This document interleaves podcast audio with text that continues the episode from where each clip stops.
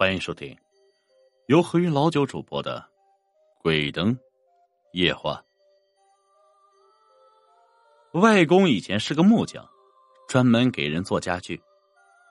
记得那次，邻村的人家有姑娘要出嫁，请外公做陪嫁的嫁妆。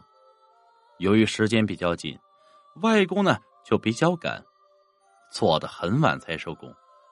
吃完饭大概就十二点了吧。外公还要赶回家，这回家的途中啊，要经过一条河，那河比较阴，不过在月光的照耀下，还是能见到人。外公在前面走，总觉得后面有人跟着，回头一看，原来是一个白衣妇人。外公也没理会，继续走，可是那人呢，也跟着走。外公停下，他也停下。外公转回神，问他：“妹子，你跟着我要干嘛呀？”我害怕。那妇人低语道。外公想了一下，说：“嗨，那咱们一道啊，也省得你害怕。一路上也有个说话的。”那妇人很高兴，就答应了。他告诉外公啊，说他来这儿走亲戚。由于走得太晚，所以这么晚了还没到。外公看着他，没有说话。走着走着，那夫人呢？哎呦一声，说是崴到脚了，让外公先走，他等到天亮再走。外公心想：这都这么晚了呀，要是把他一个人丢下的话，这也太说不过去了。于是说：“我背着你走吧，这么晚了呀。”那妇人高兴的答应了。外公背着他，走着走着就要快到家了，感觉背上的人越来越重。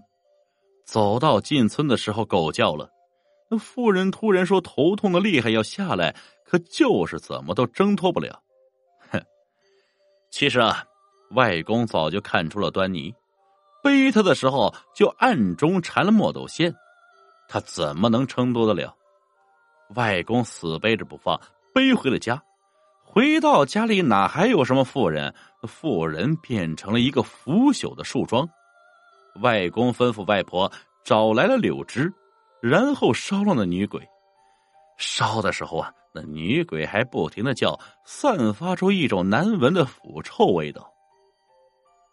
记得还有一次，外公也是在人家家里做工，那家呢只有个女主人，男的不幸早逝。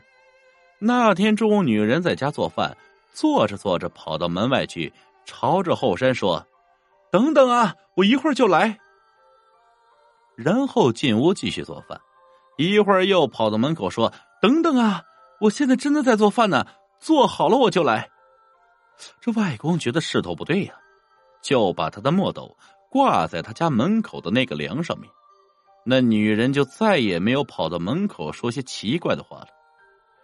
事后听那女人说，原来呀，是她的丈夫来找她来了，说下面很无聊，她一个人很寂寞，要她下去陪她。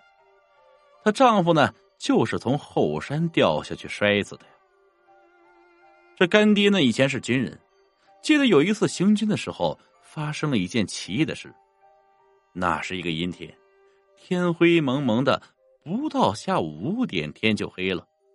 这干爹他们正在赶路，见天色已晚，营长就发令说就地休息，明日再赶路。当时干爹他们就就地扎营休息。到了半夜的时候，干爹听到沙沙的声音，像风吹树叶响。可奇怪的是，当时并没有风。接着，就看到一个黑影向他走了过来。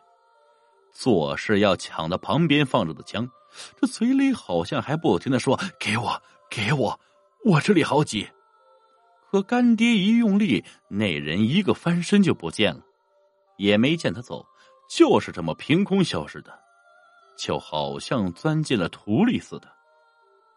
干爹也没放在心上，以为那是自己做梦，可一夜都睡不怎么踏实。总是感觉有人在抢他的枪，还要做事把他推开。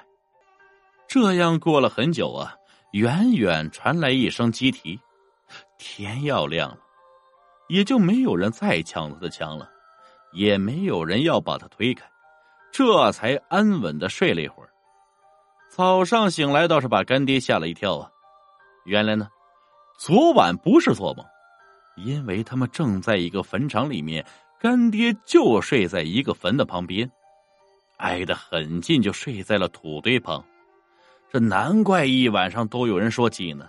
原来呀，他是抢了人家地盘啊！那人是上来抱不平，要回自己的地盘